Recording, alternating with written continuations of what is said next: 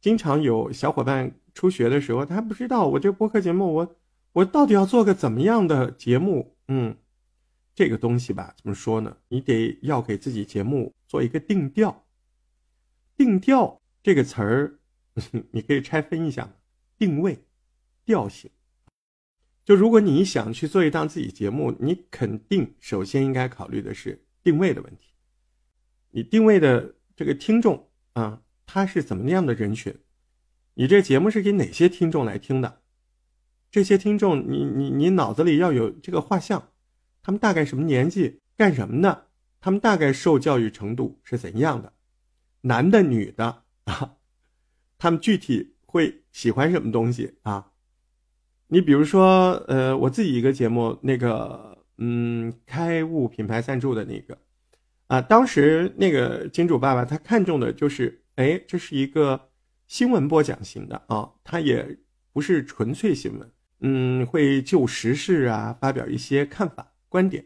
节目时长每集也不长，不会讲的太深，大多数呢是事情的呈现。它这个年纪定位呢比较宽泛，你说二三十岁到五六十岁，哎都可以听，对不对？而且一般你说开车或者地铁上听这样的节目，七八分钟、十来分钟。可以把一个事情说清楚，而且这个事情呢，基本上我也会就是比较轻快，呃，幽默一点点啊，调侃一点点这样去说，所以他这个面向的受众呢可能会比较宽一点，呃，所以呢，哎，金主爸爸也就看中了啊，就这么回事儿，呃，这也是定位本身呃可能会带来的一些不同的机会和不一样的选择。而且这样一定嘛，你节目内容你就很清楚，你要紧跟这个热点话题，所以就是这样定了这个定位呢，然后你就知道你要做什么。在表现这些内容的时候，你要想，呃，你是一个什么样的朋友的身份去跟他们交流，去跟他们说话的？哎，你不能像播新闻那样，那没劲的。你要你要像现在，哎，我们像朋友一样在聊天的语气，哎，跟你说说什么什么，这个也是播客比较显著的一个。特点特征嘛，所以呢，呃，你时常在节目中也会说说自己的感受，也会说说你对这个事情的看法，甚至问候一下大家，呃，怎么样怎么样？诶，他如果是喜欢听你的节目，他就会关注，他隔三差五或者是每天来听，渐渐的他觉得你跟他是个朋友嘛，是不是？哎，这样就是有陪伴感。我有个朋友就跟我说：“哎，我我现在我觉得我怎么天天跟你在一起啊？” 他逗我，他说：“我一开车我就听你这个节目啊，都习惯了。呃，但是现在很可怕，我觉得呢，那个人是那个人，你是你。我说你可高级了，节目都是有人设的，对吧？所以呢，举我自己例子也是一样，你自己想要去做一档节目的话，你要想清楚，你对应的到底是大众流量，还是小众尖端。”那现在比较受大众欢迎的品类，嗯，情感、搞笑啊，热点话题，还有故事，其实很简单啊。我觉得讲故事为什么很多人没去做？嗯，讲故事我觉得很很受欢迎。而如果是一些小众尖端的话，那么我意味他们的受众会更加的精准。比如说，呃，电子科技的科普啦，比如说传统文化的分享。啊，我我感受到学员小伙伴很多在做这个传统文化分享，或者是书籍的一些解说，但其实这些是算是小众尖端的，容易做得好。但是呢，呃，你想扩多大，那就要看你本事了。小众尖端整个领域可以说充满想象力，你可以去做很新奇、很冷门的品类，但是你要想清楚，你定位的到底是怎样的一群人。呃，为什么我们要如此着重去讲定位这个东西？因为确定好你的定位之后，你以后在后期的节目制作上，啊，找内容啊，怎么弄，你就会有方向嘛，对吧？包括你节目的一个播放时长啊，你具体的内容准备，还有你更新的频率，你在做节目时候的这种感觉，可能会涉及到一些细节，比如说啊，你的这个台标啊，小音效。啊，要不要配乐啊？还有你节目的这个 slogan 啊，一句话，对不对？这就是我今天跟你讲的这个第一点那么第二点呢，我们要讲的关于调性的，其实也是一个定位的问题，它就是调性。你要考虑清楚，你想做一个高调性的内容还是低调性？高调性的嘛会比较精准，但是对于内容要求就高啊！你看现在我做那个，哎呀非常累，我现在有小伙伴了，要不然这内容准备来不及呀。而且有的时候你没有那么多实事可以说，又怎么办啊？所以你看高调的内容，它对内容要求高，那低调的呢？低调涵盖的会比较广，包容性也会比较强。那这一部分呢，就是我们讲的，就是关于定调这些具体的内容。今天再讲一下关于人设的事儿。呃，最近这个词儿，呃，大家在聊天室也好，在 QQ 群也好，微信群也好，都聊的比较多啊，就是播客的人设打造的这个问题。其实不光是播客啦，是整个声音节目都是这样，你你肯定都要有人设。嗯。怎么说呢？在分享这个话题之前，我想问你一个问题：你认为你身上最大的可被别人感知的优点是什么？就是如果一个人接触你十分钟，他会用怎么样一个形容词来形容你？哎，这个就叫可被感知，对不对？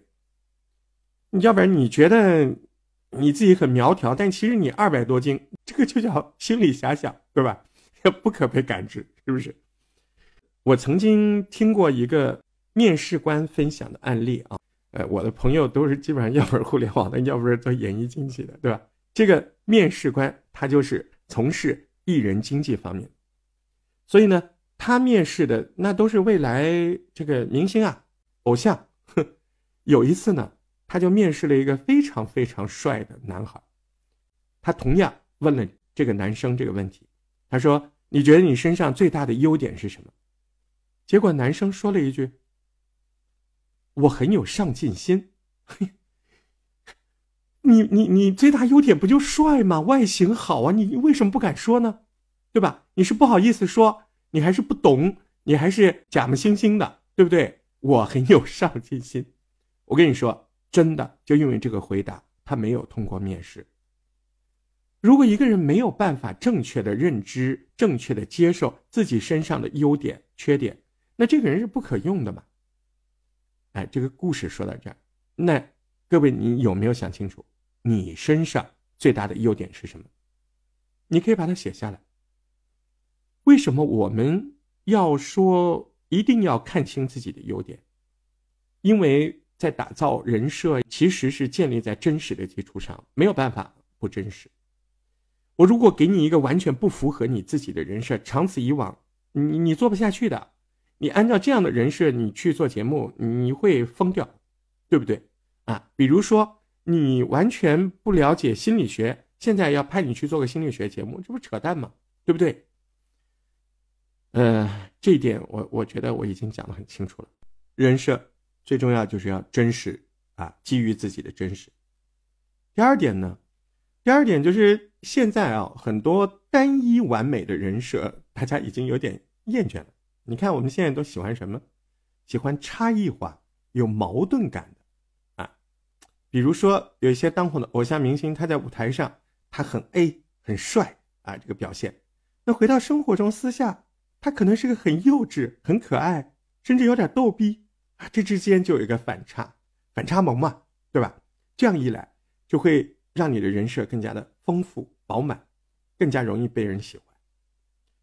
其实我们每个人都是个多面体，你你会有安静的时候，你也会有非常活泼的时候啊。比如我啊，如果我去写程序，那我就特别安静啊，特别安静，一一几个小时不说话。可是我如果哎，我做播客了，话痨，话痨就是我 啊。这些差异化可以体现在性格上。也可以体现在，嗯，你像职业爱好，对吧？嗯，聊完第二个点，等于说是人设要丰富。那第三个点呢？人设呢，就是还要多变。你的你的人设要给人一种有成长的感觉啊，这个是后话了啊。因为这个人设呢，他除了慢慢的去把它在节目里体现出来之后，还要让他们感觉哎，你还在变化，在成长，哎，你越来越好，对吧？哼，这是后面啊，就是你你你还可以更丰富，然后你的粉丝就觉得，哎，你的节目越来越好，哎，越来越多元化，或者发现你更多的优点，对不对？啊，这个呢是后话了，嗯，咱们先把前面两个弄好。呃，所以人设打造三个点：是真实、丰富、多变。今天我们聊了关于节目定调，关于人设。其实它这个定调和人设，它是个递进的过程。前期呢，我们还是要专注的去把节目做出来。呃，可能你觉得不是那么像样，没关系，慢慢来。呃，这个东西就是你首先得找到说话的感觉，然后呢，你再把事儿说清楚，再然后呢，你得把事儿说的有技巧。这个怎么说？嗯，精彩。再然后呢？啊，你再然后你要慢慢的打造，对吧？就是老师都给你磨一磨，对不对？让你的特色再出来，哎，这个东西们就要看你自己的坚持了。那我其实到现在我都非常感谢，当时我在那个呃训练营里，就是体验营嘛，我最后一天报名的，我那时候一直在想我为什么要，后来我现在非常感谢，真的很感谢很感谢我当时的那个决定。不管怎么样，嗯，希望大家能够多做节目啊，喜欢做自己的节目。当然了，你要认知自己的声音是哪个类型的，嗯，我觉得这个也蛮重要的。你像清亮的嗓音，它可能更适合娱乐性强一点的。如果你的声音很低沉啊，那你可能适合做一些走心的节目，对吧？了解自己啊。嗯，然后为自己的长处找到自己喜欢的一个点，围绕自己的特点，围绕自己喜欢的点去做，啊，一定会做出来你自己喜欢的节目，你觉得呢？对吧？加油，加油，加油！